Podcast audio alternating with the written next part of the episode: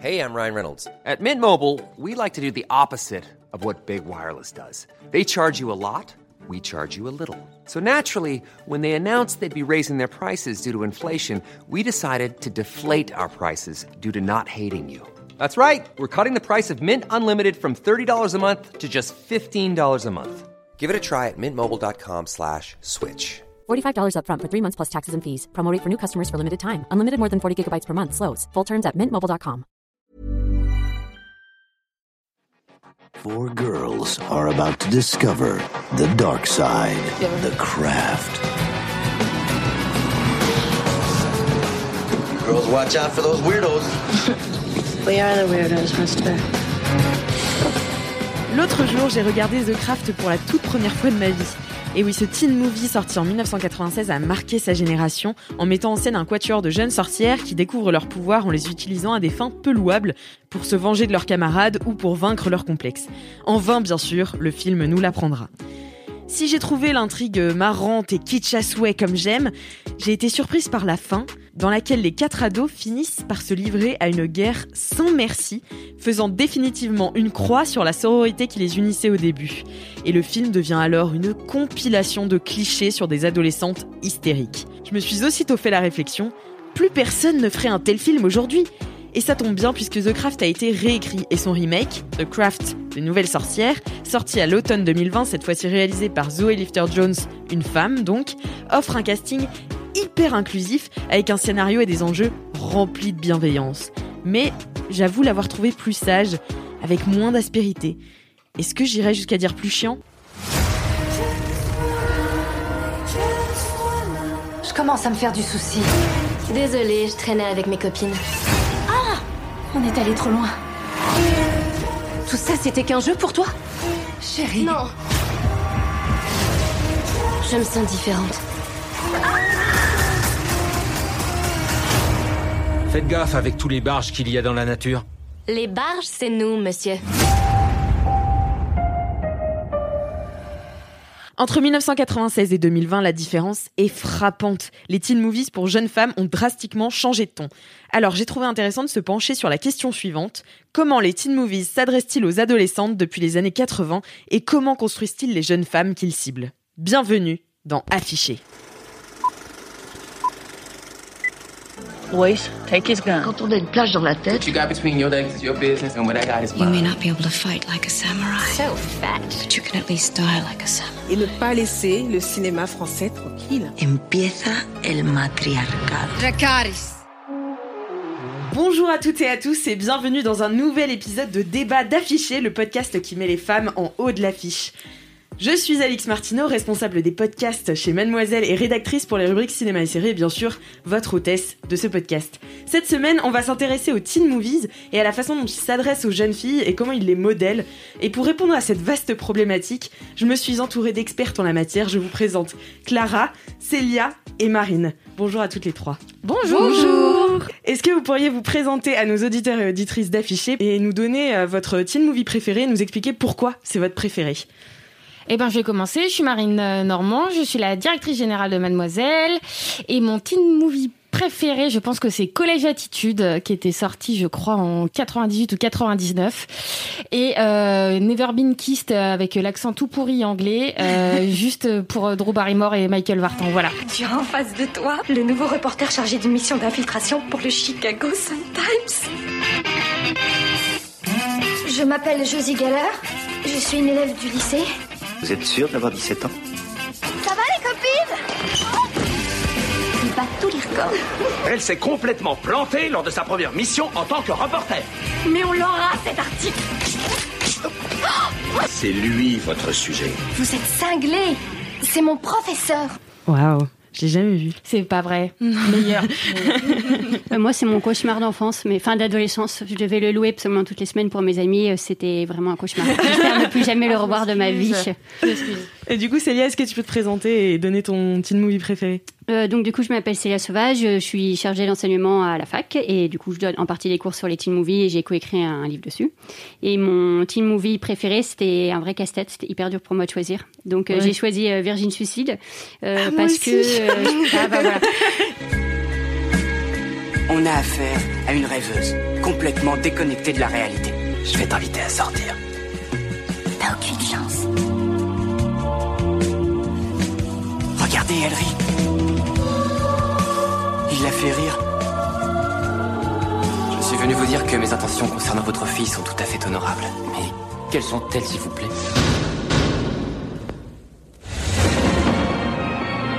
On a tant parlé de ces filles au long des années, Ces petites ont un bel avenir devant elles. mais nous n'avons jamais trouvé la réponse. J'analyse son geste comme un appel.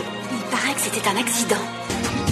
À ton âge, on ne connaît pas encore les souffrances de la vie. Manifestement, docteur, vous n'avez jamais été une fille de trésor. Les quatre sœurs n'ont pas hésité à mettre leur vie en péril. Je pense que c'est le, le grand souvenir de quand j'étais jeune déjà qui m'a vraiment fait découvrir tout ça. J'ai longtemps hésité avec Scream, puis je me suis dit bon, euh, deux teen movies hyper hard, euh, peut-être que je vais en choisir qu'un finalement.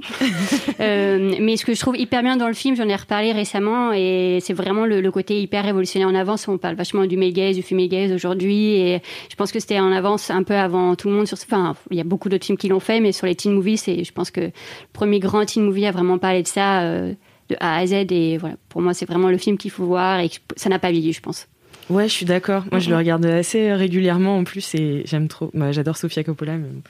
Moi aussi, du coup, Moi aussi, vraiment. On aura peut-être un débat après sur euh, le fait qu'elle a, elle a quand même après fait euh, de plus en plus de la merde. Enfin, je suis désolée de le dire. Il y a eu Virgin Suicide, après il y a eu Marie-Antoinette et Qui est après absolument on excellent. Voilà, Marie-Antoinette, moi, après- je ne débat pas sur ce film. Je Voilà, refuse. non, mais, euh, moi alors du coup je, je- je la défendrai jusqu'au bout D'accord, très bien, très bien. Très Marie, bien. il faut que quelqu'un le fasse D'accord, ok, bah pas de souci. Et du coup, Clara, est-ce que tu peux te présenter? Tout à fait. Euh, moi, je m'appelle Clara, mais euh, sur Internet, je m'appelle Clarinette et je fais des vidéos sur YouTube, entre autres, euh, qui portent sur euh, la culture au sens très très large du terme. Et à côté de ça, je suis aussi des études qui portent sur les médias, donc tout se rejoint. Et euh, moi aussi, j'ai beaucoup de mal à choisir mon teen movie préféré, mais je pense que c'est comme ça quand on aime les choses. Euh, du coup, je pense que si je devais en choisir un peu classique, je parlerais de 10 bonnes raisons de te larguer. Enfin, Ah, ou alors yes. 10 things I hate about you. D'accord, Bianca sortira. Quand sortira sa sœur Jamais elle sortira avec un mec, elle est trop givrée pour Alors ça. tu ne sortiras pas. Quel génie Je suis sûr qu'il y en a un de vous que ça brancherait de sortir avec Katharina Stratford. Éventuellement, si on était les deux seuls rescapés de l'univers et qu'il n'y a plus de chèvres. C'est sûr, il y en a plus? Personne ne peut sortir avec cette fille. Imagine la scène, toi, moi et les bras qui t'entourent. Et toi, couvert de mon vomi. Comme tu sais, c'est le bal des fins d'année. Ce n'est qu'un cours de gym, tu devrais te détendre un peu. J'adore le casting, j'adore aussi euh, le fait que les personnages sont pas aussi clichés qu'on a envie de croire que les personnages sont clichés dans les teen movies. Et, euh, et si je devais être un peu plus euh, fille de 2020, j'aurais envie de répondre Lady Bird de Greta Gerwig. Lady Bird?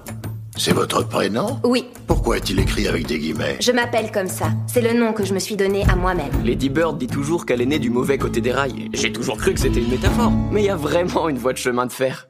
C'est quand le bon moment pour coucher Tu couches avec quelqu'un Je suis prête. Je voulais que ce soit spécial, c'est tout. Pourquoi? Tu vas avoir tellement de sexe banal tout au long de ta vie. Nous avons peur de ne jamais pouvoir échapper à notre passé. Ce qu'on te donne, c'est jamais assez. Il t'en faut toujours Mais non, plus. maman. Nous avons peur de ce que l'avenir nous réserve. Nous avons peur de ne pas être aimé, Il faut que tout tourne autour de toi tout le temps, sinon tu fais une crise. de ne pas être apprécié. Tu veux que je te dise un truc Les seins de ta mère, c'est même pas de vrai. Elle a fait un mauvais choix à 19 ans. Non, deux mauvais choix. de ne pas réussir. Je voudrais que tu présentes la meilleure version possible de toi-même. Été un gros gros coup de cœur cinéma pour moi, peut-être un peu pour les mêmes raisons parce que j'adore le casting et que pareil euh, je le trouve euh, différent sur certains points euh, qu'on pourra peut-être évoquer probablement après, mais voilà mes, mes deux petites sélections à moi qui euh, j'espère vous plaisent aussi parce que Ah sinon ouais, je serais très euh, très déçue. Euh, moi, vraiment, c'est ma, ma, ma passion euh, des, des films récents vraiment qui est sortie. Et surtout, je pense qu'il faut souligner la performance de Greta Gerwig qui réussit à se faire nominer aux Oscars pour la meilleure réalisation pour un teen movie, ce qui est absolument improbable. Mm, mm, mm. Même Ouais. Sofia Coppola n'a pas réussi le challenge. Je suis tellement d'accord. Et c'est bien dommage. Mais euh, je pense que c'est vraiment aussi ce qui fait que le, le film est, va, restera a priori hyper culte aussi. Et je pense qu'il y a, il y a toute une mouvance maintenant de nouveaux teen movies euh, qui sont euh, vraiment chouettes parce que que ils apportent une lecture un peu plus, j'ai envie de dire, parce que Greta Gerwig, elle a quand même une une forme, enfin, elle, incarne un peu l'actrice quand même new-yorkaise avec un peu de qui a fréquenté des cinéastes qui sont un peu connus et tout. Et donc je pense qu'elle a une forme de crédibilité qu'elle a apportée à son film et faire de comme un premier film, un teen movie, ça veut dire quelque chose de l'importance qu'on donne à ce genre et le fait qu'en plus l'Académie lui ait donné cette importance-là, je trouve ça hyper chouette. Quoi, je suis hyper d'accord avec toi. Bah merci beaucoup pour cette présentation et je vous propose de revenir un petit peu sur la sur la définition du teen movie et de ses origines et notamment du teen chick flick dont on va euh, auquel on va s'intéresser particulièrement aujourd'hui. Alors Célia, je sais que tu es une grande spécialiste. Euh, Est-ce que tu pourrais revenir un petit peu sur euh, voilà les, les, les bases?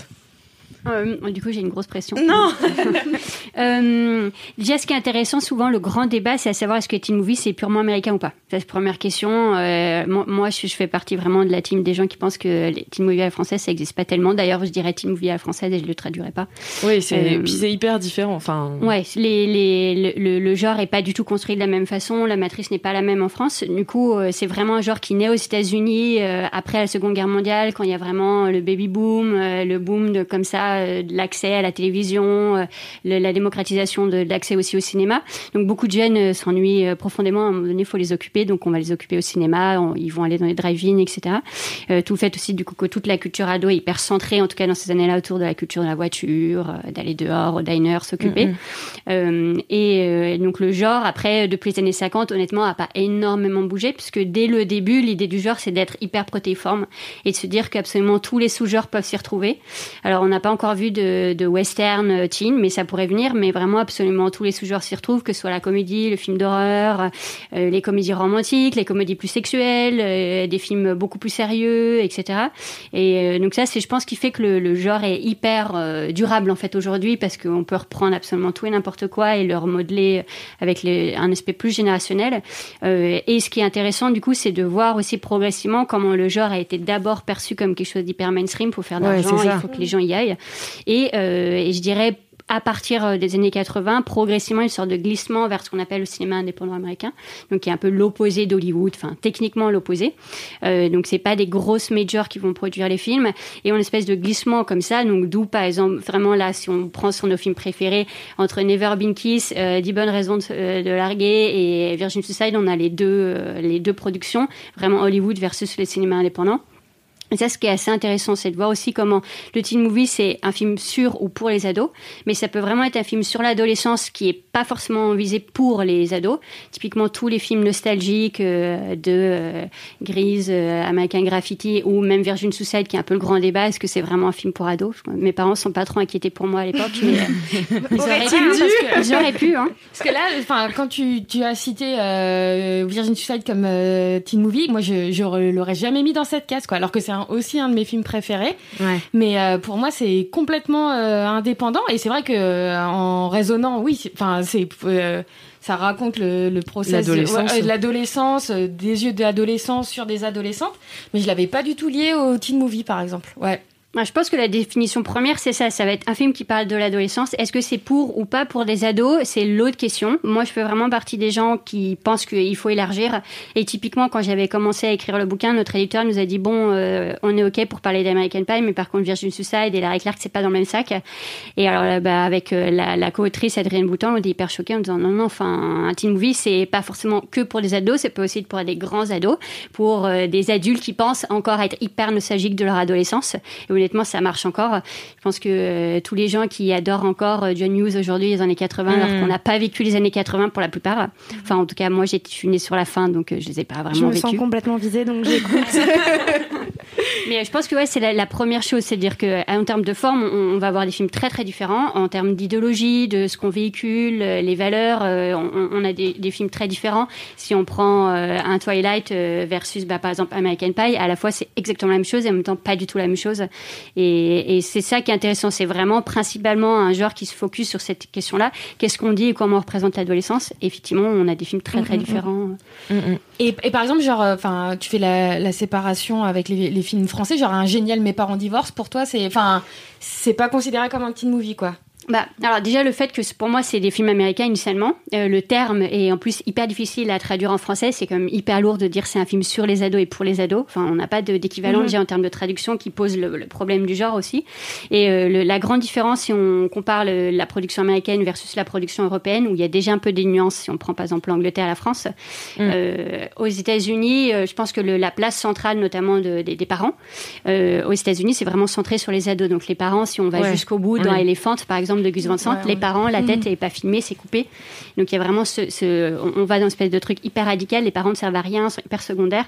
En France, tous les teen movies à la française, du coup, sont hyper centrés sur la question de- du conflit générationnel, qui est lié historiquement au fait que c'est post-mai 68, en France, que ça débarque. Et donc, il y a vraiment ce truc, les ados sont fâchés contre les parents, les profs, l'institution. Mm. Et donc, la moitié du film, on prend euh, La Boom, LOL, tous ces films, est hyper centré sur la place des parents. Ouais, Là où aux vrai, États-Unis, jamais pensé, ouais, ouais. Dans les films américains, les, les parents, ils, ils sont plus là.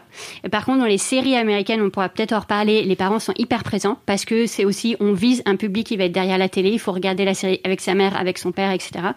Euh, au cinéma, euh, c'est pas du tout comme ça qu'on pense du coup. En France, il y a vraiment cette idée que le conflit générationnel est hyper central.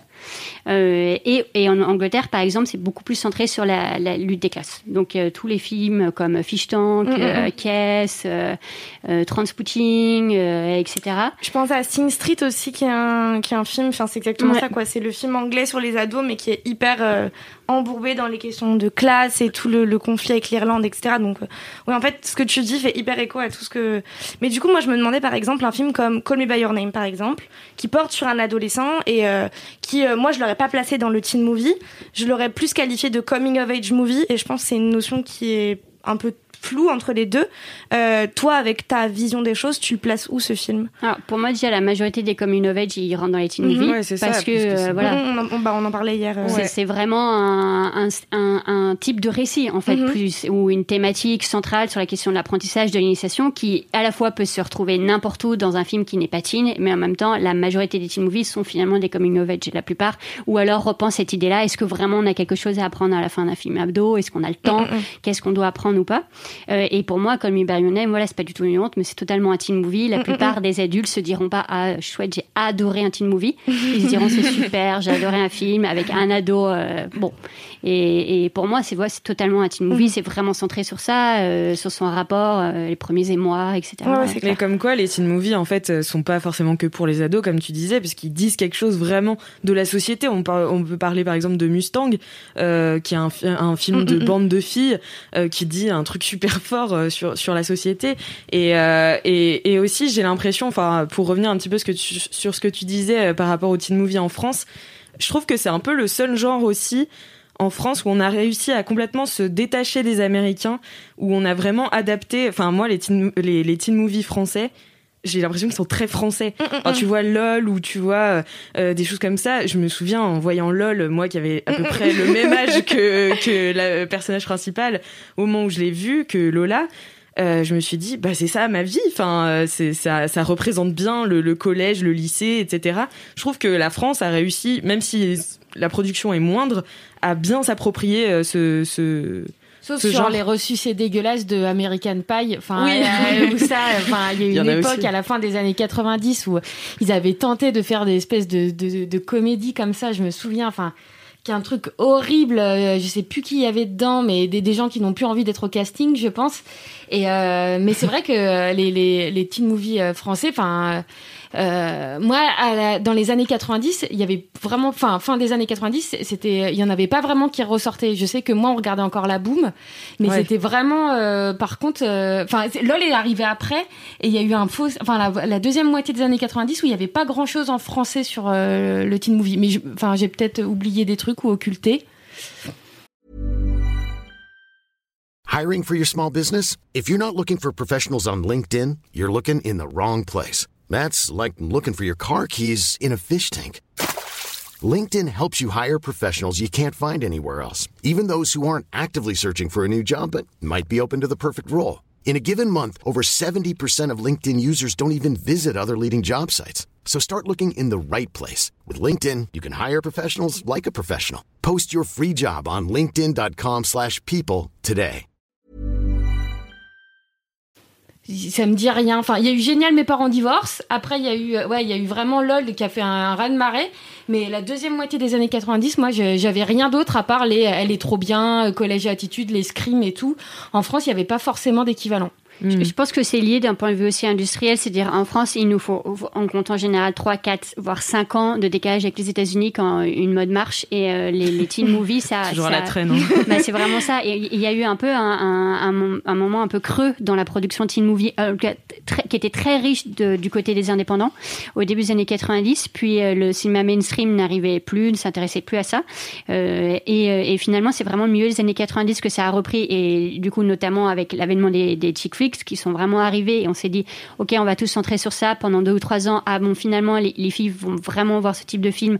Comment on fait revenir les, mecs? Et on les fait vaguement revenir avec Scream, même si, en fait, beaucoup de spectatrices surtout sont allées voir euh, Scream au début et on les fait revenir à partir d'American Pie. Et en France je pense qu'il y avait vraiment cette idée ok on sait pas du tout quoi faire du public ado.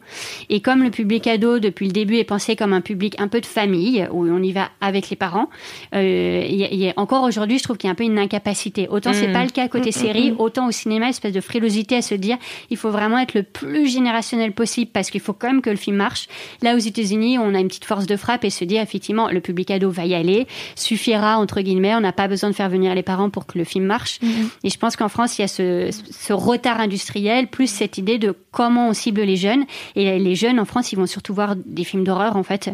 Et, euh, et en fait on leur réserve ça les films d'horreur. Et tout le reste on se dit bon ça n'a pas marché. Donc la plupart des films pour ados un peu sérieux en France vont viser un public un petit peu plus adulte.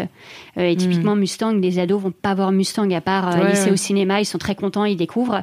Mais ils n'iraient jamais tout seuls en fait. Et il y a Mhm. vraiment cette impossibilité à faire venir un jeune public euh, sur autre chose que des comédies d'horreur euh, ou des films d'horreur en plus en général un peu bas de gamme malheureusement même pas sur les meilleurs. Et justement, tu parlais de teen chick flick, et du coup, on va y venir parce que j'ai l'impression que c'est un peu, euh, je sais pas vous, mais moi, les films qui m'ont formé et les films que c'est les premiers films que j'ai découverts toute seule, c'est-à-dire bah, justement hors de la cellule familiale, les premiers à voilà 13-14 ans où tu commences à regarder des, films avec tes copines et tout, et c'était pas mal une une euh, un peu une honte de d'avouer qu'en fait on s'est construite euh, sur ce genre de, de, de films. Donc c'est des films qui, euh, contrairement aux teen movies, donc euh, qu'on dit qui sont assez généraux, enfin qui regroupent plein de sous-genres, ça c'est un sous-genre du teen movie qui s'adresse directement aux jeunes filles et qui fait des, des assez gros clichés de ce que doit ou peut être une jeune femme à l'adolescence.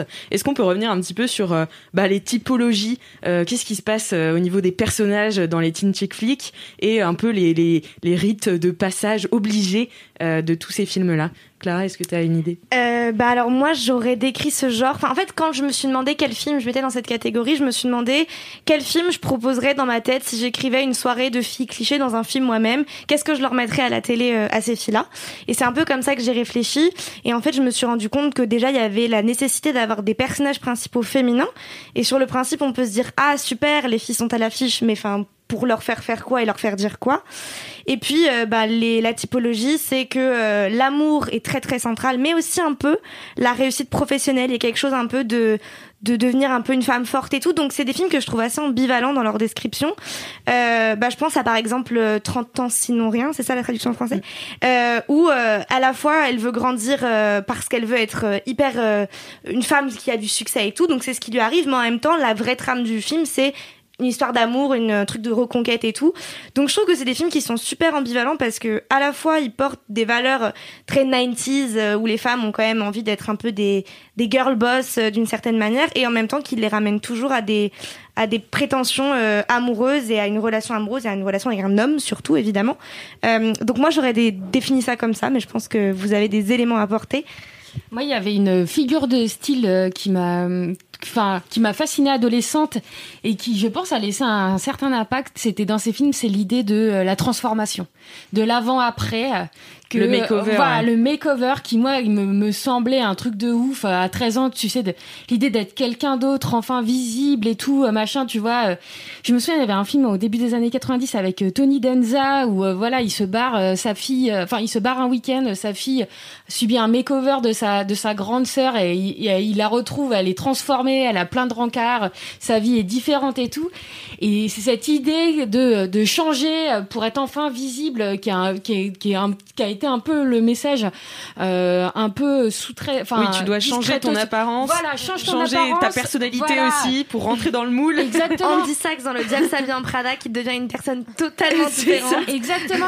Et même si en- enfin il y a ce petit message genre non mais il fallait être soi-même. Ouais mon cul en fait. Ton film tu l'as fait depuis euh, sur 1h30 sur comment valait mieux changer, euh, co- comment euh, l'intello de la classe. Bah si tu l'enlèves ses lunettes et ben en fait enfin c'est une meuf super et tout. Bah elle était super avant en fait. Elle portait juste des lunettes. Mais ça te crée un espèce de, mécanisme de euh, machin. À un moment ma vie peut changer. Et ça, va passer par des transformations euh, physiques, sociales, euh, en étant quelqu'un d'autre quoi. Et, et ça a laissé, je pense, des stigmates. En tout cas, à ma génération. Enfin, moi, voilà, je suis à la fin des années 80 aussi, de makeover, enfin, qui a été aussi prôné par les magazines féminins et tout, de genre, tu peux changer ta vie. Il suffit juste d'acheter le bon mascara et de et et voilà. Enfin, surtout, elle est trop bien ou des, films comme ça qu'on laissait un peu euh, cette image-là qui, qui était pas forcément super quoi. Enfin, j'ai trouvé. Mm, mm. Et ce qui est intéressant sur les makeovers, c'est aussi que, en fait, dans les dans les dans les teen movies pour euh, euh, pour mecs entre guillemets, où euh, c'est un, un, un jeune garçon le personnage principal, quand il va subir un makeover, c'est lui qui va le choisir, c'est lui qui va décider de devenir rebelle et tout. Enfin, pense à Christine notamment. Et et en fait, les filles, c'est souvent le- la pression sociale qui fait que euh, elles doivent changer. Euh, on leur donne des nouveaux habits, parfois presque de force. Euh, donc voilà, c'est c'est d'une violence euh, assez ouf. Et en même temps, quand pareil, quand j'étais plus jeune, je regardais ça, j'étais là. Waouh, ça a l'air trop bien de pouvoir se Mais- mais, transformer. moi, je me disais vraiment l'inverse. Enfin, vraiment, c'est Ah ouais et, et c'est pour ça que je disais Never Been Kissed, College Attitude, c'est vraiment le cauchemar de, de ma jeunesse. Mais absolument, en fait, tous les, les chick flicks sont les cauchemars de ma jeunesse. Et du coup, je sentais la même pression hors écran. Euh, en tant que Mhm. jeune fille parce que j'étais pas du tout dans les les, les, les, normes euh, attendues de, de, de, la, de la féminité enfin clairement pas. Euh, puis j'étais pas en plus dans les normes attendues je pense de l'hé- l'hétéronormativité donc j'étais loin du compte sur ces questions là et, et, et au contraire pour moi les films euh, représentaient vraiment tout mon cauchemar. Et vraiment cette idée que pour moi le le- le- le- le- l'idéologie centrale des chick flicks c'est bon de, un de effectivement s'adresser à des filles. Donc pour moi très clairement je me disais alors si ça c'est les goûts des, des jeunes filles clairement je me retrouve pas du tout dans ce cinéma là donc je détestais alors c'était obligatoire tous les samedis quand je voyais mes copines ce qui était vraiment un enfer pour moi euh, et, et l'autre chose, c'est justement le, le- cette question de l'apprentissage, l'apprentissage de la féminité qui passe par le relooking ou d'autres choses. Euh, et pour moi, du coup, voilà, c'était vraiment l'enfer sur terre de regarder ce type de film, de me dire, ok, il faut vraiment que je réussisse à faire la même chose. Alors, je n'avais pas du tout envie, même Ouais. si je me tapais le relooking par mes copines qui, voilà, qui s'inspiraient des films. Je disais, mais vraiment l'enfer sur Ah terre. ouais. Vivement que tous ces films disparaissent et vite, ou que je grandisse vite. Là, vraiment, c'était un enfer. Et Mais t'arrivais que à le manifester euh, en étant ado où il y avait une sorte de pression sociale aussi. euh, Ah non, il y avait une grosse pression dans Ouais. ma tête. euh, Je me disais juste euh, vive- vivement que ça passe. Je, je les laisse se relooker euh, comme dans les films et les séries. J'étais très contente. Et moi, je me disais juste vra- vraiment qu'on m'oublie en fait. Et, et je trouve que les films, encore aujourd'hui, incarnent aussi cette double pression, et y compris du coup hors écran, de à la fois c'est fun et en même temps toute la violence derrière. C'est il faut vraiment, si vous voulez être populaire, ressembler à ça.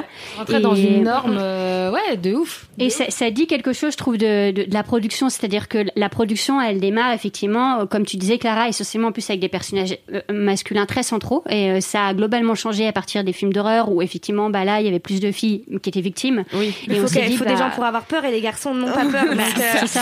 Il fallait des filles. Et en fait, du coup, tout, tout le, le genre est concentré sur l'apprentissage de la masculinité pour les jeunes garçons, en fait, pendant très longtemps. Et puis après, le genre fait un peu flop euh, parce que, voilà, dans les années 80, en plus, John Hughes arrive. Donc, même s'il y a des garçons, et tout le monde est hyper concentré sur le fait que les garçons sont peut-être un peu trop sensibles, donc peut-être un peu trop féminins.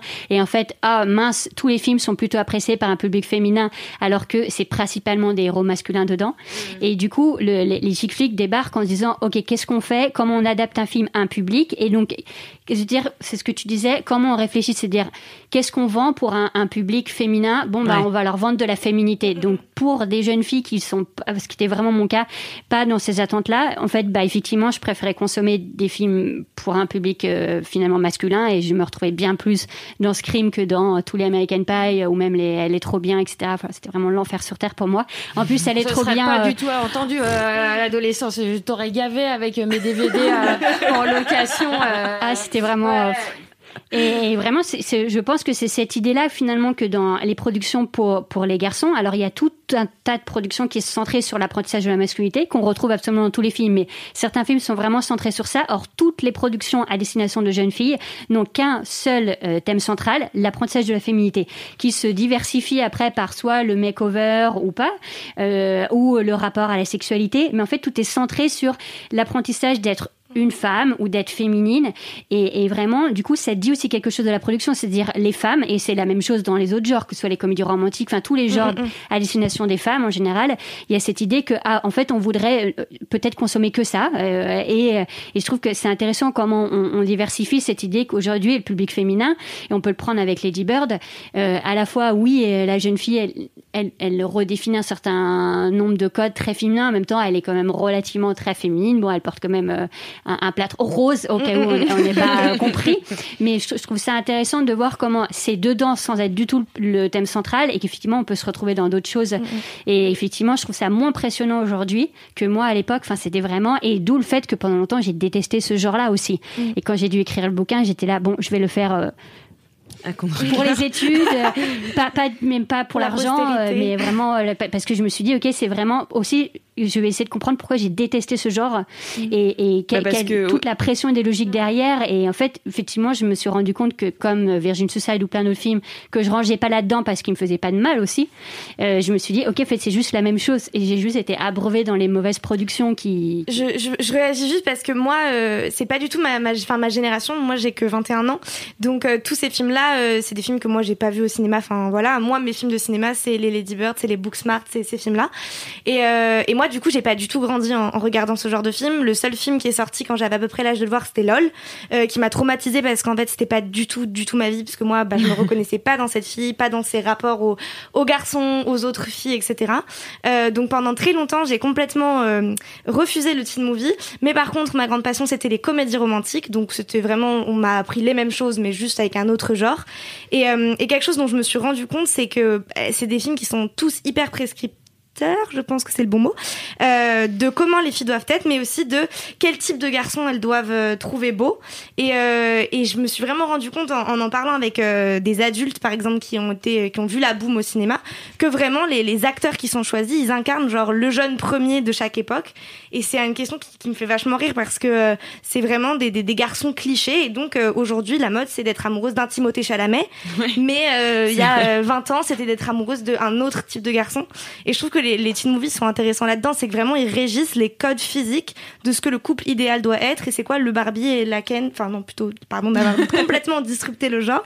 La Barbie et le Ken euh, de chaque époque pour euh, pour les 16-18 ans, quoi. Ça me fait, enfin ça me fait réfléchir bah, de, penser à ça. Ouais. Le, le, stéréotype, de toute façon, c'est un, un des, des, des, piliers du mm, mm, teen movie. Euh, on a aussi des, des, typologies de personnages. On a la peste, on a l'Outsiders. On connaît toutes les plus grandes pestes des teen movies mm. et qu'on les ait détestées. Regina. Ou, Regina George.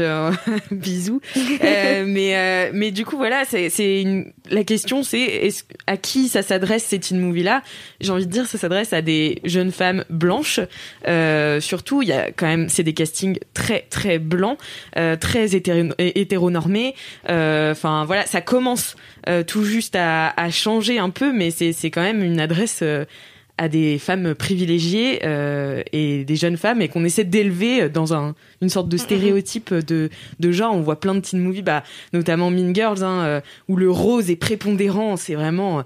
Euh, et en même temps, il y a une forme de libération dans cette dans, dans, dans les stéréotypes par exemple de la peste où la peste en fait est toute puissante et il y a une sorte de, de domination féminine qui est super cruelle et qui euh, en fait est souvent enfin la puissance etc c'est des enfin des, des, des attributs qui sont souvent masculins dans les teen movies, les femmes sont quand même puissantes. Enfin, je sais pas ce que vous en pensez, mais euh, moi je voulais revenir sur la masculinité, la féminité, etc. Le, je trouve que la grande force quand même de, des teen movies, c'est que le, le, le, masculin, enfin en tout cas la représentation des jeunes garçons, est beaucoup plus diverse que dans le reste du cinéma. En tout cas aux Mmh, États-Unis, les débuts des années 90, même toutes les années 80, début des années 90, c'est vraiment euh, l'hyperpuissance viriliste. euh, c'est vraiment euh, tous les Stallone, Schwarzenegger Mhm. et consorts.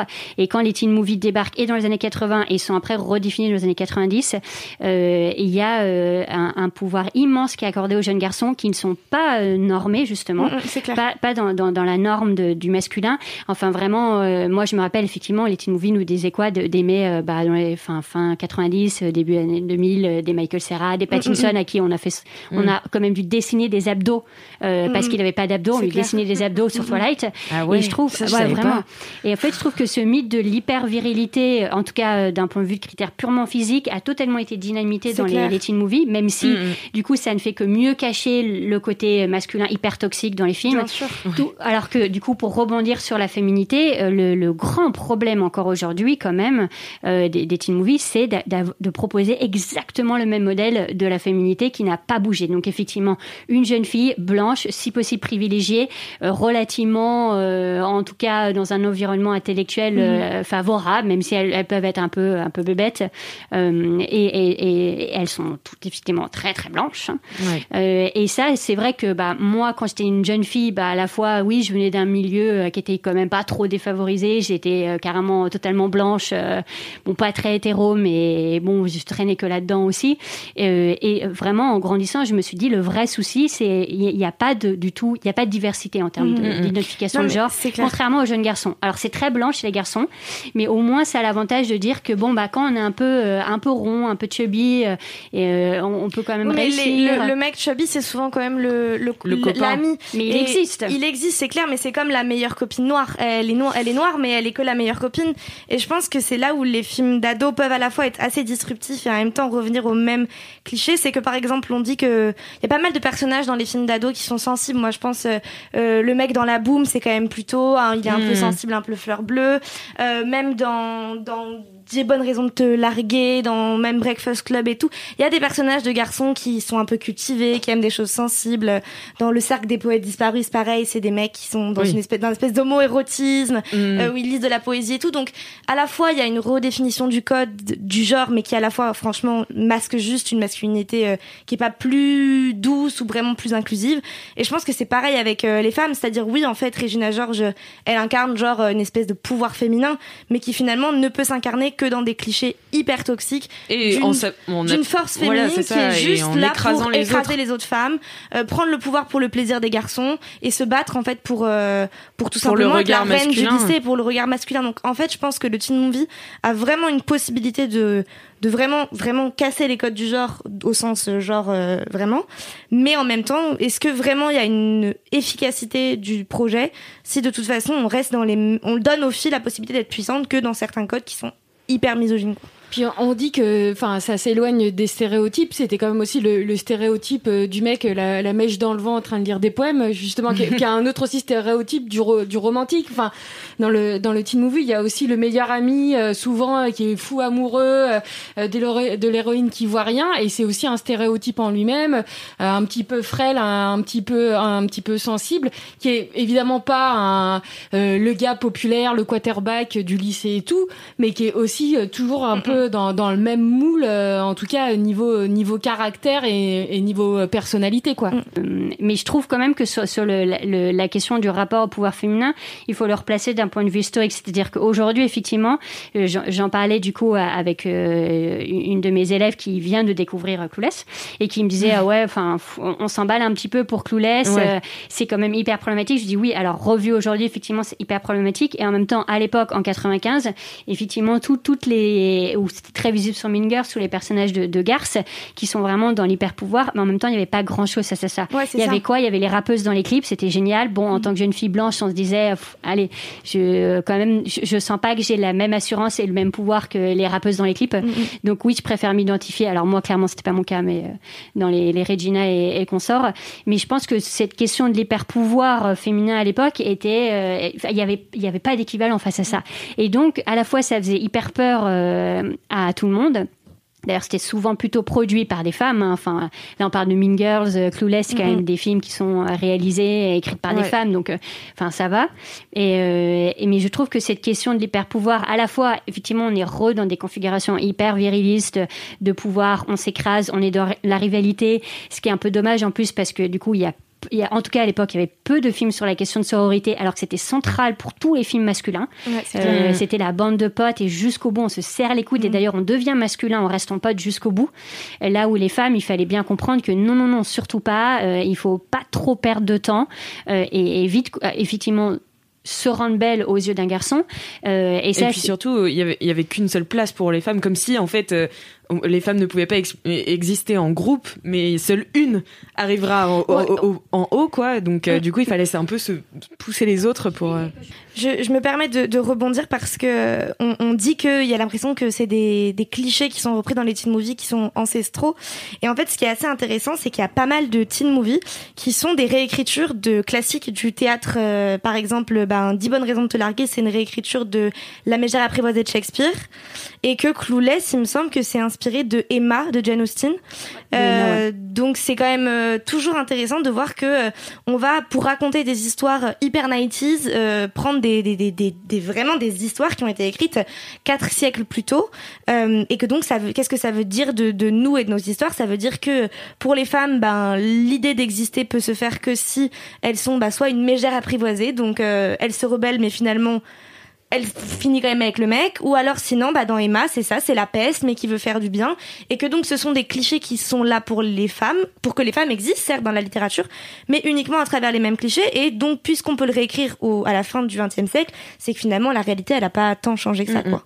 Mais on va voir si ça, si c'est possible que ça change, parce que alors cette année, euh, donc on parlait de Greta Gerwig qui a été nommée aux Oscars euh, en 2018 pour euh, Lady Bird, et puis cette année j'ai couvert le, le festival du cinéma américain, du film américain de Deauville pour mais j'y Mademoiselle. étais aussi. C'est fou. et en fait, je sais pas toi, mais moi j'étais assez surprise du nombre de teen movies qu'il y avait dans la dans la sélection officielle de donc il y avait Sophie Jones de Jessie Barr, il y avait Cajillionaire de Miranda July, Mhm, mhm. euh, que perso j'ai adoré. Ouais, il y a eu euh, Shiva Baby d'Emma Qui a été mon préféré de tout le génial. festival. Franchement, si euh, je sais pas s'ils ont des dates de sortie en France, mais euh, il me semble que Cajillionaire si. Mais euh, vraiment, allez voir ces, ces trois films. Moi, c'était vraiment trois coups de cœur de, de teen movie en tout cas à Deauville. Mhm. Et du coup, on a l'impression que ces sélections-là, en sélection officielle ou aux Oscars, ça, ça, ça retranscrit une sorte de, de, de comment dire, appréciation ou ouais. légitimation des, par les pairs du cinéma, euh, de la culture.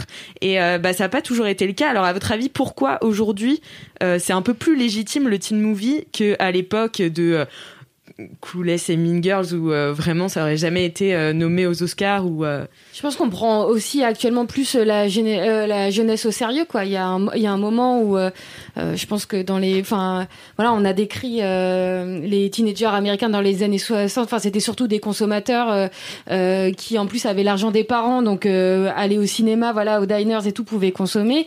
Là, on commence à s'apercevoir que ah bah ah c'est des personnes en fait, et donc de, de, de légitimer un petit peu avec des grandes figures. euh, on- enfin, je pense à Greta Thunberg ou des gens comme ça où on voit que bah on peut avoir 16 ans et avoir des réflexions. Et donc, je pense que Ouais, ça je pense amène- que ça ouais, vient aussi avec ouais. les réseaux sociaux où en Oh, fait euh, les, les jeunes d'aujourd'hui sont surinformés et du coup euh, obtiennent une légitimité et on, on a accès à eux directement Mm, mm, mm. via les réseaux sociaux. Et euh, du coup les films ça transparaît j'ai l'impression euh, ce que tu dis par rapport aux réseaux sociaux, je pense que aussi il y a, il y a la culture fan qui a Enfin, avec les réseaux sociaux, elle a pu atteindre son maximum. Et du coup, je pense qu'il y a des trucs de cristallisation de fans autour de telle actrice, euh, justement, euh, qui est jeune, ou de tel jeune premier du cinéma, ou même, euh, justement, de, de projets euh, qui vraiment, les fans soutiennent à fond. Moi, j'ai vu Booksmart. Vraiment, Ouais. tout le monde dans ma Tweetline avait euh, une euh, photo de profil Booksmart et vraiment, enfin, ça devient des objets de pop culture qu'on s'approprie et on se dit ah ça c'est le reflet de ma génération et donc je pense que les réseaux sociaux portent aussi énormément ces films, leur donnent un succès, une visibilité que peut-être la presse en France euh, ne leur donnerait pas euh, autrement et que donc c'est des canaux de publicité, de communication sur ces films qui leur donnent une, une visibilité, une importance, euh, moi que je pense qu'ils méritent, mais qui surtout leur permet d'exister euh, plus que ce qu'ils auraient pu le faire au- autrement quoi. Après, moi, sur la, la question des fans, du coup, j'ai pas le même âge, mais euh, moi, j'ai vraiment grandi avec euh, l'avènement de- d'Internet. Du coup, euh, les forums de fans, en vrai, ça existe depuis très longtemps. Enfin, moi, j'ai Mhm. vraiment l'impression que ça s'est cristallisé justement au milieu des années 90, fin des années 90, et ça n'a pas du tout désempli. C'est juste qu'en France, clair. ça a pris beaucoup de temps à arriver. Je pense, Euh, et là, effectivement, que Deauville s'y mette, c'est bien, mais en même temps, moi, j'ai pas l'impression qu'il y ait plus ou moins Teen Movie sur les sélections des festivals américains. Sundance, il y en a toujours eu, et c'est juste que les Français n'allaient jamais acheter la- la- les films pour les distribuer. Oui, c'est ça Euh, aussi, c'est que c'est dur de Nous, distribuer on a un ce marché genre de qui est teen pas euh, très accueillant pour le, le teen movie, ça. quoi. Et ça, je trouve que ça, commence à changer d'un point de vue médiatique en France. Enfin, moi, je me rappelle vraiment quand j'ai quand j'ai commencé à bosser sur le, le, le- le bouquin euh, qui est sorti du coup en 2011. euh, bon, on n'avait pas du tout de climat favorable d'un point de vue médiatique. Euh, D'ailleurs, j'ai beaucoup plus été interviewée derrière, euh, en fait, à 2, 3, 4 ans euh, de retard par rapport à la sortie du livre, le temps que bah, euh, je pense aussi vraiment que le- les, les séries ont un peu explosé. Et en fait, j'ai surtout l'impression qu'en France, on s'est un peu réveillé avec euh, le- le- l'explosion des séries Ouais, et les réseaux sociaux tels qu'ils sont pensés aujourd'hui. Et en même temps, euh, à l'époque d'Internet, moi, je, je traînais vraiment beaucoup sur tous les, les, les forums de, de fans, etc. C'était déjà hyper le cas. Aux États-Unis, du coup, ça fait quand même à la fois très longtemps que c'est un genre qui est extrêmement populaire euh, et en même temps, en termes de légitimité euh, vraiment euh, culturelle, le, le, le genre est légitime au sens où il fait beaucoup d'argent et qu'aux États-Unis aussi, la Oui. légitimité, elle dépend de ça. Le pôle commercial, euh, ça, il n'y a pas de problème. Oui. Mais au pôle pur John- euh, de, de la culture, ça a quand même mis du temps à. John Hughes dans les années 80, c'est euh, l'hyper dieu des teen movies. Tout le monde se dit waouh, enfin ce- finalement c'est un genre hyper sérieux. Euh, euh, c'est la même période où il y a le Mm. début des études féministes à la fin des années 70 et quand Halloween sort, tout le monde se dit waouh, mais en fait, enfin les, les films d'horreur euh, peuvent être ultra féministes et en fait on peut dire vraiment quelque chose. Pour moi, c'est un, un, un discours qui existe depuis très très long- longtemps aux États-Unis euh, et je pense que c'est très lié à ça. Et là, le, par exemple, le fait que le female gaze, alors que c'est une notion qui a, qui a 40 ans aux États-Unis, euh, est un peu à la mode en France en ce moment, ou le male gaze, etc. En fait, on se rend compte effectivement que le genre est pas si idiot et qu'il y a plein de choses à partir de ce genre-là sur lesquelles on peut repartir. Et, et je, je remercie absolument euh, tous les acteurs euh, médiatiques de, de permettre un peu de pouvoir parler de tout ça parce que c'est hyper riche et en même temps, voilà, j'ai pas l'impression que T'as l'impression que ça fait des années, enfin, c'est juste qu'en France on a la traîne un petit peu Oui, sur oui, tout. oui. Là, par exemple, au Ozon qui est sorti cet été, été 85, Ouais, été 85. qui entre selon moi dans la catégorie du teen movie, parce que c'est des Oui. adolescents. Et en fait, euh, ce film, il s'adresse à qui? Bah en fait, il s'adresse surtout, je trouve, à des parents qui ont regardé la boom dans les années 80 et qui ont envie d'un bon shot de nostalgie parce que le Covid, ça nous pèse. Et que moi, je suis allée le voir parce que j'adore Ozon et que donc j'avais envie de voir le dernier Ozon. Mais, euh, mais dans la salle euh, de l'avant-première, il y avait que des personnes de genre 45 ans. Et je me suis dit, donc en fait, en France, pour produire un teen movie, déjà, il faut s'appeler François Ozon, sortir de la famille, c'est avoir une, une carrière derrière soi. Donc, tu, c'est pas son premier film. hein.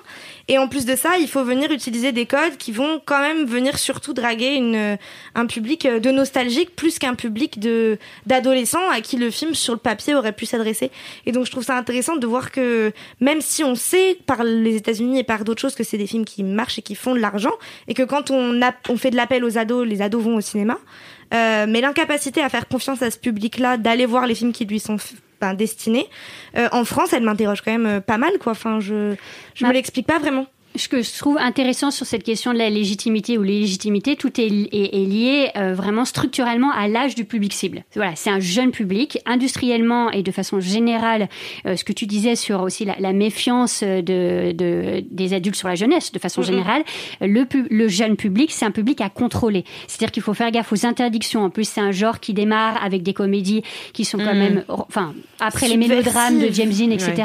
avec des comédies relativement très graveleuses, avec des, des, des films d'horreur qui sont quand même euh, hyper euh, graphiques et explicites. Donc c'est un genre qui rapidement, euh, mais, mais même dès les années 50, avec tous les James Dean, où c'était attention la jeunesse va vouloir devenir des délinquants, euh, ils vont Faire vraiment foutre le de bordel à l'école. non mais c'est, et c'est vraiment ça. En plus James Dean meurt euh, lamentablement Bah oui, en voiture super aussi. la propagande Bah ouais, c'est pour bien contrôler les jeunes. Si vous faites comme dans le cinéma, Mais vous allez vraiment vraiment ça, hein. mourir. C'est vraiment lié à cette question de propagande, de censure, de comment on va contrôler le public et le, le- le fait que euh, on, on se dise attention, c'est quand même quelque chose qu'il faut cadrer. En fait, tout le genre est lié sur quand même un regard d'adulte qui produit les teen movies, qui les écrit, qui les réalise, qui joue dedans, mais qui sont les acteurs. Enfin, ce n'est pas la Oui, plupart, même si ça change aujourd'hui. Enfin, moi, j'ai grandi avec les séries où les acteurs, ils ont 23 ans. Ils se sont dit, Ouais, chouette, il a l'air. Dawson, voilà, il a alors, Dawson- 47 ans en fait. Dawson, Il a toujours moment, 47 ans, je pense. Ouais, ouais. ouais, il a toujours 47 ans. C'était, c'était ouf. Et vraiment, tout ce truc est hyper centré sur ça. C'est qu'effectivement, qu'est-ce que les adultes aiment penser ou s'imaginer des ados Et alors, tout le, le- moi, je trouve que la réception autour d'Euphoria, et c'était la même avec Larry Clark, de Ah, c'est génial, mais les ados doivent être comme ça. Et vraiment, je me le Mm, dis mm. encore aujourd'hui, mais enfin, pour des ados qui sont loin de la représentation des adolescents dans Euphoria, ils doivent avoir hyper peur Ouais. ou Mm. se dire Ah, mais alors vraiment, je, je suis vraiment hyper prout-prout dans, dans ma petite ville très Mm, mm. tranquille. Et en même temps, moi, quand j'étais jeune, je me disais genre, mais heureusement, en fait, que je leur ressemble pas. Ça me Mm, fait mm. hyper peur d'être dans un Larry Clark. Et je trouve que tout ce truc de qu'est-ce qui est légitime ou pas, par exemple, sur un, un Greta Gerwig, sur Lady Bird, euh, voilà, moi, j'ai déjà discuté avec d'autres amis qui sont pas à fond sur les teen movies, me disent, c'est sympa, c'est mignon. Ben oui, mais quand t'es ado ou quand t'es encore euh, jeune oui. adulte, Ta vie n'est pas folle. Voilà, Ta vie est plutôt plate. l'absence de spectaculaire est justement d'autant plus spectaculaire que tu te dis, enfin oui, enfin la vie adolescente c'est quand même ça, on se fait Mm-mm. chier souvent, même si on est persuadé qu'on vit les plus grandes aventures du monde, c'est C'est pas clair. trop le cas. Euh, et, et ça c'est un vrai euh, souci, c'est-à-dire que qu'est-ce que les adultes ont envie de voir ou s'imaginent que les ados sont. Et je trouve que même sur toute la représentation des jeunes filles aujourd'hui, euh, c'est c'est vraiment encore euh, vraiment impulsé par des adultes qui s'imaginent que les jeunes filles elles pensent à ci ou pas à ça. Justement, du de coup, sexe. la légitimité culturelle, est-ce qu'elle vient pas aussi du fait qu'aujourd'hui on met en avant aussi des, euh, des réalisatrices euh, Enfin, on, on est vraiment dans cette dynamique-là. Mm, Et donc, les premiers films des réalisatrices, c'est souvent, enfin, en tout cas, de ce ce que j'ai pu voir, souvent c'est des teen movies, puisque finalement en fait c'est leur première expérience un peu et elles ont un, un vrai regard là-dessus et ça a commencé avec Sofia Coppola mais ça continue aujourd'hui avec euh, Oh, Greta Gerwig. il y en a plein d'autres avant non, mais Même oui. si j'adore Sofia Coppola. Je pense euh, que aussi ce qui est, ce qui est hum, assez explicite, c'est que on pense qu'un jeune réalisateur, quand c'est un garçon, même à 25 ans, bon, il a à peu près la crédibilité pour parler de tout, surtout de ce qui n'est pas sa vie à lui, mais d'aller donner un avis bien Surtout les précis super-héros. Bah, sur ça, la il a vie des autres. de choses à dire. Mais par contre, on envoie quand même le message à une jeune femme réalisatrice que c'est mieux si vraiment, vraiment elle s'en tient à ce qu'elle elle connaît et donc uniquement la vie d'adolescente. Mm. Et je pense que même si moi je suis super contente qu'il y ait plein de réalisatrices qui fassent des teen movies et je suis trop contente que Olivia Wilde, son premier film, c'était un teen movie et pareil pour Greta Gerwig, mais euh, je pense quand même que ça veut dire quelque chose de, de ce qu'on envoie aux femmes, de ce qu'elles sont capables de raconter, c'est-à-dire de s'en tenir à ce qu'elles elles connaissent bien et surtout de bien bien délégitimer des choses qu'elles connaissent peut-être très bien, mais c'est pas trop bon pour une fille de s'y connaître bien dans ce Mhm. domaine-là, donc c'est quand même mieux de vraiment vraiment parler euh, d'adolescence, de ses premières règles et de son premier petit copain parce que bon à 25 ans quand on est une femme on connaît pas beaucoup plus de choses et, euh, et je pense que ça enfin c'est ouais c'est quand même assez parlant quoi parce que des premiers films de mecs il y en a sur tous les sujets possibles. Et pour finir, je voudrais qu'on re- euh, revienne un petit peu sur les séries. On les a mentionnées euh, tout au long de, de cet épisode sur les teen movies parce qu'en fait, on sent qu'il y a un vrai enjeu aujourd'hui euh, qui se, enfin, sur les séries, euh, puisque comme tu disais, Célia, je crois que en fait, les films, les, les teen movies passent devant un comité de censure, etc., pour savoir s'ils vont être euh,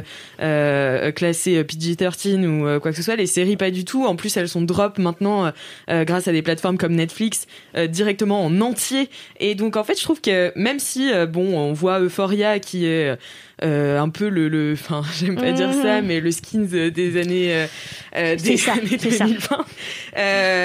Il y a quand même des, des séries qui vont super loin dans la représentation euh, des jeunes filles, euh, de leur sexualité. On voit par exemple Sex Education, euh, 13 Mhm. Reasons Why. Euh, et, et en fait, je trouve que limite, est-ce que euh, le teen movie va se transformer en série? Parce qu'il y a tellement de choses à dire sur l'adolescence qu'on peut développer davantage les personnages là-dedans et euh, et ouais créer des trucs avec un peu plus d'aspérité que les que les teen movies qui sortent aujourd'hui sur Netflix, enfin de Kissing Booth, et- etc. C'est quand même des trucs assez lisses, assez commerciaux. C'est Alors, c'est- c'est-à-dire moi putain, j'adore les films où il se passe rien. Mais c'est, c'est, il faut pas. Enfin, surtout quand on voit que euh, il y a bouse. l'acteur qui joue Nate Jacobs dans Euphoria, qui Jacob joue aussi le, le, le male interest dans The Kissing Booth. C'est vraiment deux visions de l'adolescence quand même euh, bien faut, bien. faut, euh, faut manger après à un moment donné. Faut, Ouais, voilà, faut faire ouais. des films quoi. Mais et il le dit presque en interview. Hein. J'ai jamais vu quelqu'un d'aussi peu motivé à faire des interviews que les interviews de Ces Jacob interviews Elordi donnent de envie de mourir. Je sais pas. Ah, il dit je n'ai pas vu le film, j'ai le droit de le dire ou pas Non, évite. Du mais c'est fou. Mais C'est un rapport. hein, moi, j'ai un, un rapport passion-répulsion pour genre Kissing Booth ou même Twilight en fait, qui est des trucs que je m'inflige presque de sadisme, tu vois. Et alors, mais je les, ai- je les ai regardés, et je les ai lus même. Hein, qui- Twilight, je l'ai. Je sais même pas pourquoi d'ailleurs. Mais euh, jusqu'au bout, alors que je sais la fin et tout. euh, Mais euh, ouais, je sais pas. J'ai- J'ai pas d'explication euh, là-dessus. Mais ouais, du coup, les séries, est-ce que c'est. Mais je pense que ça, ouais, pour les séries, je pense que ça vient de super longtemps. Enfin, je veux dire, à mon époque, je- ah, il y avait Art les cœurs à vif, enfin, des, des films avec un, avec l'adolescent. en- D'ailleurs, ils font pas un reboot de Si, ça ils font Ouais, un ils font reboot. ça. Un reboot, ouais. C'est ma passion. C'était le point info. Voilà. Non, mais que, la- enfin, la, la figure de l'adolescent, elle, a- elle a souvent été euh, très bien traitée aussi euh, par la série. Euh, Enfin, il y avait Arnold et Willy. Enfin, il y avait, il y avait plein de, de, de personnages euh, ados. Enfin, le prince de Bel Air, des, des choses comme ça. Enfin, évidemment pas vraiment porté sur euh, la femme ou, euh, ou la jeune adolescente, mais qui donnait un petit peu plus de, de relief, en tout cas à cette période-là euh, de la vie. Euh, moi, par contre, je- là, je suis en train de mater parce que je m'ennuie euh, le premier volet de Gossip Girl. Et je, pareil, je sais pas, je Il- sais pas faut, pourquoi. faut pas se faire mal. Non, je sais Alors pas. que Je The Sun va passer sur Netflix. Il faut, Ouais. il faut regarder The Sun sur Netflix par contre. Ah ouais, mais parce que Malgré euh, tout ce qui reste de problématique, il faut vraiment le regarder. Je le dis pour toutes les jeunes générations, il faut le faire. Pour aussi euh, avancer sur les séries, moi j'ai fait une vidéo sur. Enfin, moi c'était très orienté sur le sexe et la représentation de la sexualité dans Euphoria justement. Si on fait une comparaison avec Sex Education par exemple, qui elle est écrite et réalisée par des femmes, euh, je trouve que ça montre bien qu'on peut totalement centrer une série sur la, la sexualité des adolescents sans aller euh, faire du choc sur le choc et vraiment devenir brusquer Ouais. ton. Parce que vraiment, Euphoria c'est ça, hein, c'est de venir brusquer ton spectateur, mais avec des jolies lumières quand même. mais Très de, jolies de- brusquer, Très pas jolie brusquer, lumière, enfin, c'est hein, vraiment les. les- C'est vraiment le choc effect quoi. Tu vas te retrouver Moi, devant je trouve une que c'est vraiment une représentation attendue, quoi. T'imagines, enfin voilà, on l'a dit, on l'a vu avec Skins, on l'a vu avec Larry Clark. Enfin, je veux dire, on connaît ce truc par Et cœur. encore, Autant Skins avait ce truc un peu crado, euh, Ouais. genre euh, euh, filmé avec une espèce de caméra à la main. Skins, tu trouvais ça plus crado que. Mais en fait, Euphoria, c'est 100 je- fois plus crado je que pense Skins. que c'est plus crado dans le sens où Euphoria C'est euh, aussi, montre euh, une sexualité beaucoup. Enfin, c'est plus crado dans le sens plus sexuel. Mais Skins avait ce côté un peu genre. euh, Enfin, je suis désolée, c'est des ados anglais dans une. Enfin, ça faisait un peu Un peu crado dans le sens mais- euh, pas très bien filmé. Ils avaient pas l'air super propres objectivement. Ils avaient pas l'air de se prendre une douche très souvent. Enfin, Effie c'est pas Si, un modèle de propreté. Et euh, non, mais il y avait ce côté un peu plus brut de décoffrage, machin, etc., qui faisait que comme tout était moins léché, bah en fait ça passait presque mieux parce qu'on savait à quoi s'attendre. Genre c'était des ados pas très propres dans l'Angleterre, ok? Alors que là, comme on nous met plein de belles lumières, de super beaux plans, ça a tendance à amoindrir le fait qu'en fait c'est super choquant ce qu'on voit, que ce qui leur arrive à ces gamines c'est super crade, qu'elles se font manipuler par des mecs, violer, euh, frapper, euh, on leur demande de mentir sur des viols, euh, de devenir cam girl à 16 ans. En fait, c'est super grave, c'est super horrible. C'est vrai que résumé comme ça, c'est très Non, mais genre, il faut le dire parce a- En fait, faut le dire parce que c'est Ouais, pas c'est parce Il y a que un tel euh, il y a- consensus autour de la série Ouais. que. moi, c'est- enfin, je, me, je me suis dit, faut que je fasse une vidéo là-dessus parce que je, moi, je peux pas accepter que juste on, on le prenne, on dise, ah, c'est ce qui, a- ce qui s'est fait de mieux sur l'adolescence. Bah non. Moi, je trouve Mais vraiment, ouais. vraiment pas quoi. les séries, elles ont une beaucoup plus grande liberté euh, et, et que qu'on se permettrait pas au cinéma. Et je serais beaucoup plus euh, enchantée euh, quand le cinéma arrivera à se diversifier et que des films par exemple comme Booksmart c'est sympa Ouais. mais ça passe sur Netflix et alors que ça passe c'est passé dans les festivals ça n'a pas été acheté pour euh, passer euh, dans, dans, dans les salles. Le, le vrai problème euh, au cinéma aujourd'hui c'est dire cette facilité à dire ah ben on va tester ce qui marche en série. Euh, et puis on verra bien si ça prend ou si ça prend pas. On le tente euh, au cinéma je serais beaucoup plus contente quand le cinéma, qui est une industrie beaucoup plus puissante, arrivera à dire, ok, enfin, un peu de courage, surtout, c'est sympa. Alors, on a eu un personnage gay, est-ce qu'on peut enfin avoir des lesbiennes ou des bi, ou en tout cas des, des personnages femmes queer, parce que c'est quand même un vrai problème. Est-ce qu'on peut avoir plus que juste une copine euh, racisée? Alors, c'est sympa même avec Euphoria, ou des personnages trans, des personnages handi, parce qu'on on parle jamais d'eux, Mhm. euh, des personnages musulmans, musulmanes, immigrés. Bah, alors ça, c'est euh, carrément un autre Scam problème. a, a tenté ça d'abord en Norvège puis partout dans le monde. Euh, on pourrait épiloguer sur la série. Moi, j'ai trouvé la- l'adaptation française catastrophique. Alors que euh, moi, j'ai adoré Scam, euh, l'original, j'ai vraiment suivi et tout.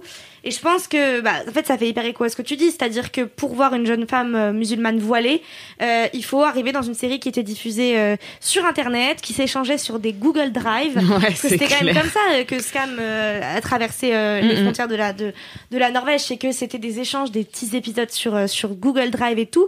C'est presque du deal de représentation quoi. Pour voir une jeune fille musulmane, il fallait passer sous le manteau et sûrement pas en tout cas la télé, puisque même en France, Scam c'est sur France TV slash, c'est comme ça que Ouais. ça s'appelle. Donc c'est encore une fois c'est YouTube, c'est Internet. Donc euh, c'est vrai que c'est super compliqué de d'avoir ça à la télé ou sur un écran qui est un peu plus grand que celui de ton téléphone quoi. Et en même temps, on a compris quelque chose, hein, c'est que les ados, on va pas se mentir, le cinéma, et là on l'a vraiment vu avec euh, le- le- la pandémie actuelle, le cinéma c'est une pratique qui est quand même hyper élitiste, il faut quand même pouvoir se payer un clair. ticket, euh, aller au cinéma, euh, et aujourd'hui on va pas se mentir, c'est à la fois les, les ados, euh, ils ont pas de thunes pour aller au ciné, ou ils ont pas envie, ou euh, en plus là nous on est à Paris, donc la plupart des films ils sont quand même souvent en VO, il y a plein d'ados pour qui c'est déjà...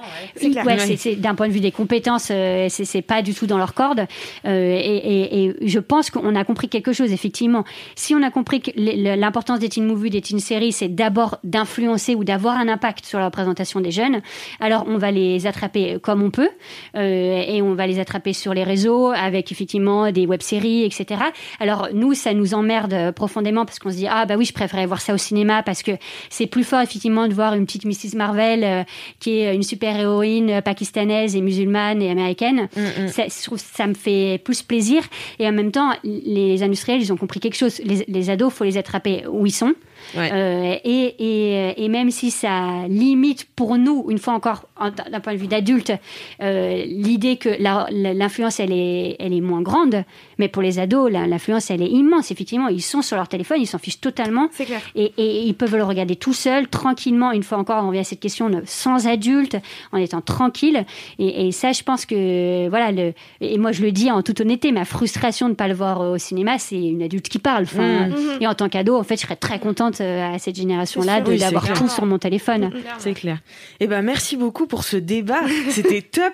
Comme on est dans affiché, comme on est dans affiché, je vous ai concocté l'affiche, euh, une affiche euh, idéale du teen movie. Vous allez me dire si vous avez d'autres idées. Euh, J'ai pris une scénariste qui est Michaela Coel. Je sais pas si vous la connaissez. dit oui, on dit oui. Elle a réalisé I May Destroy You et Chewing Gum, qui sont des séries super. Donc parce que je trouve que tout simplement, elle s'est pa- elle s'est parlé de sujets hyper sérieux, de manière crue et juste. Mais elle sait aussi être, elle a une écriture super nerveuse, mais aussi très drôle. Franchement, c'est un de mes coups de cœur euh, là de 2020, I May Chewing Gum, Destroy c'est You. vraiment très très bien et très Ah très, ouais, très, il faut vraiment le streamer parce que ça a disparu de Netflix et Oui, c'est incompréhensible. Il faut vraiment le streamer parce que c'est vraiment hyper bien. Ils l'ont enlevé Et- Ils Ouais, l'ont ils l'ont enlevé, enlevé ouais. Ils n'ont pas repayé euh, pour le garder. Ça devait pas être assez regardé, donc il faut le streamer euh, sans complexe. Voilà, c'est ça. Donc, euh, Michaela Coel je me dis qu'elle doit avoir des trucs à dire sur l'adolescence.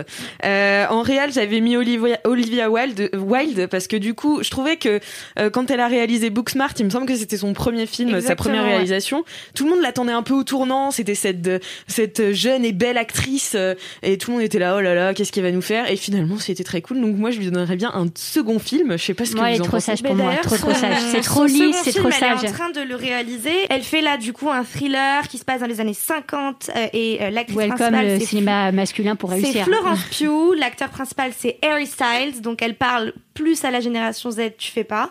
Ouais. Et, euh, et donc ouais, je trouve que c'est vraiment le retour à un type de film de mec, c'est-à-dire je- j'espère en tout cas qu'elle aura une vision originale et tout, mais ça fait vraiment scénario, euh, c'est bon, je suis retournée dans des trucs euh, que Hollywood veut bien me faire faire, c'est-à-dire euh, quelque chose qui se passe dans le passé avec un thriller, donc c'est un genre Du costume, ouais. du costume, du jeune acteur euh, beau euh, et de la jeune Mm, actrice mm. belle.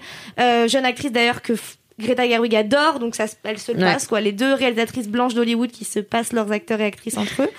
Ah, Il faut Euh, voir Midsommar avec elle. Elle est vraiment très très bien. Florence Pugh est une excellente actrice, hein, c'est sûr, mais, euh, mais c'est intéressant quand même de voir que on érige un peu maintenant des, des figures du teen movie euh, version 2020. Mm. Euh, mais, mais voilà, bref, je, je faisais le point du coup, puisqu'on lui donne un second film, mais Ben elle s'en voilà. est donné un elle-même. Je lui, Bah, je lui donne un troisième, voilà. Et, euh, et non, sinon en casting, j'avais mis euh, un casting sauvage, voilà, avec Bien des vrais sûr. ados qui ont pas 25 ans, des gens qu'on trouverait sur TikTok, on est dans le péril jeune. euh, des, des gens qu'on trouverait euh, euh, dans la rue sur TikTok, enfin voilà, partout, Avec des gens. les vrais problèmes d'acné, les seins qui poussent pas en même temps. Euh, Vincent et- Lacoste dans Les Beaux Gosses. quoi. Voilà, exactement.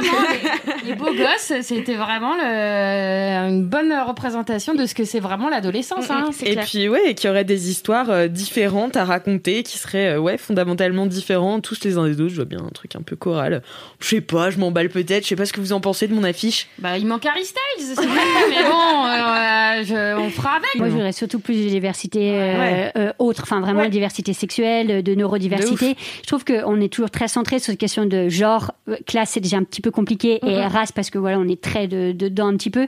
Mais je pense que les, les- les grands paramètres qui sont toujours oubliés dans- en termes d'inclusion, c'est alors on est vraiment sur des personnages tous hyper neurotypiques, et la neurodiversité, c'est quand même, euh, Mhm. enfin, il faut, il faut y venir. D'arrêter de, de fantasmer l'adolescence ou euh, ou euh, toutes ces représentations quoi parce que ça fait que que du mal à la fois aux spectateurs et puis et puis aux acteurs je pense enfin ça- ça- c'est pas un cercle vertueux quoi Eh ben, on va réaliser un documentaire. Je pense. et alors c'est parti Ben, merci beaucoup. Merci, à toutes les trois d'avoir participé. Merci, c'était un plaisir. Euh, merci à vous, chers auditeurs et auditrices, d'avoir écouté ce podcast jusqu'au bout. Si vous avez aimé, mettez-nous 5 étoiles sur Apple Podcast ainsi qu'un petit commentaire, on adore ça.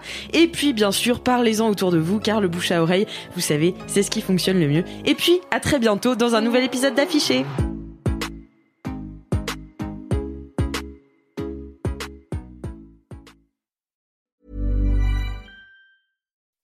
When you make decisions for your company, you look for the no-brainers. If you have a lot of mailing to do, stamps.com is the ultimate no-brainer. Use the stamps.com mobile app to mail everything you need to keep your business running with up to 89% off USPS and UPS. Make the same no-brainer decision as over 1 million other businesses with stamps.com. Use code PROGRAM for a special offer. That's stamps.com, code PROGRAM.